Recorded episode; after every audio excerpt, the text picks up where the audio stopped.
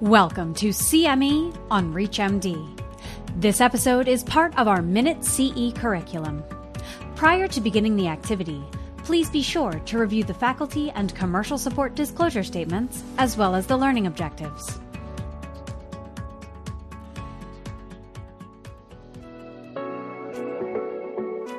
Hello and welcome. My name is Dr. Atul Malhotra. This session is entitled Roundtable Safety and Efficacy Data on New Therapies for Excessive Daytime Sleepiness in Obstructive Sleep Apnea. I'm the Research Chief for Pulmonary Critical Care, Sleep Medicine, and Physiology at the University of California, San Diego. I'm a professor of medicine here doing research and patient care related to sleep apnea and other conditions. I'd like to introduce my friend, Dr. Neomi Shah, Thank you, Atul. Um, my name is Neomi Shah. As Atul mentioned, I'm in New York City at the Icahn School of Medicine.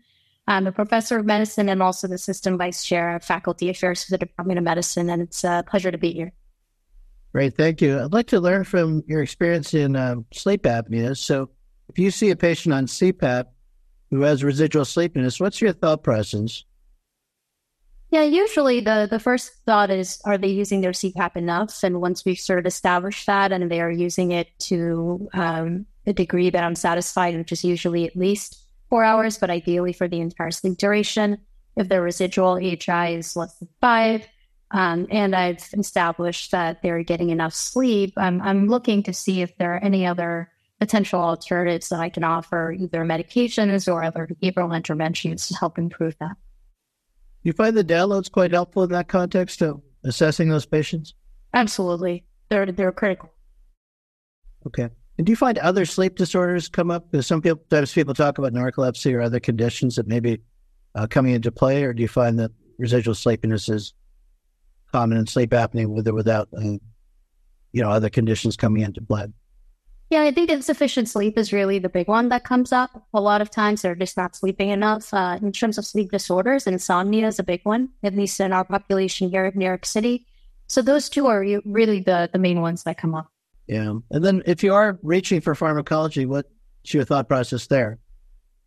Yeah, so I'm usually reaching for the ones that I'm familiar with, the ones that I was trained with. And so they're typically modafinil or armodafinil. Um, I am finding that I'm using solriamfetol more, uh, primarily in my uh, patient population that are on oral contraceptives, because uh, that's that's a nice one. You don't have to worry about checking all of the different devices or potential oral OCPs. So that's that's a that's one of the main features that I reach for solriamfetol, but I'm still very comfortable with using modafinil or armodafinil just because of the track record. Yeah, I have that issue as well. Um, modafinil and armodafinil interfere with birth control pills, and they're teratogenics, and kind of yes. call it double whammy. I'm quite careful about using those drugs in premenopausal women. Yeah, and up until we had solriamfetol, it was really disappointing to have these conversations and try to figure out which which IUD is potentially safe or not safe. You know, OCPs are easier, but the IUDs I, I found, you know, I had long conversations with the pharmacist to figure out whether it actually does make a difference or not. Yeah, and that's not really the skill set of many sleep physicians. It's not something I was very familiar or with. Or intensivist for that matter. yeah, fair enough. Fair enough. And uh, do you have insurance issues getting coverage for the newer medications? Not, usually. I think as long as we've established that they've tried these drugs and they haven't really responded or there's clear cut contraindications. We haven't had too many, but it's not like I have hundreds of patients on these new meds. This is obviously still a new area. So most of my colleagues and I are having, you know, very little difficulty getting this approved compared to, for example, Xyrem or, you know, uh, sodium oxybate. Uh, that, that's a much sort of a bigger problem in terms of getting approval, getting the paperwork done. Yeah, agreed. And I, I don't know if it's referral bias or what, but I see a lot of patients that don't do well with modafinil who then come for seeking alternative therapies. And maybe it's just the ones who are happy with modafinil don't necessarily come to see me.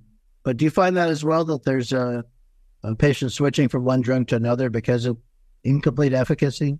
Absolutely. Absolutely. We see that all the time. And it was very hard because you just kept going back and forth between modafinil or armodafinil. And then you went back to sort of the stimulants, which I was never a big fan of. Yeah, I agreed. How about with side effects? Have you had much experience with solriamfetol side effects? I've seen some nausea and some headache, but not, you know, in general, they're pretty well tolerated.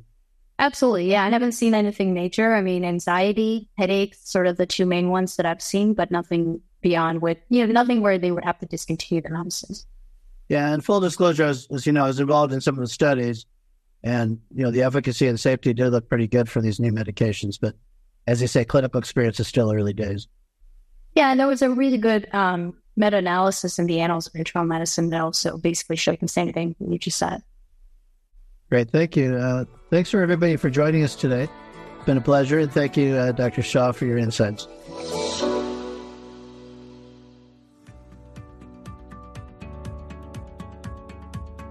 You've been listening to CME on ReachMD.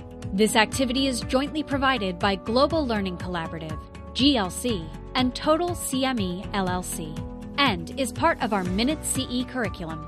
To receive your free CME credit or to download this activity, go to reachmd.com/cme. Thank you for listening.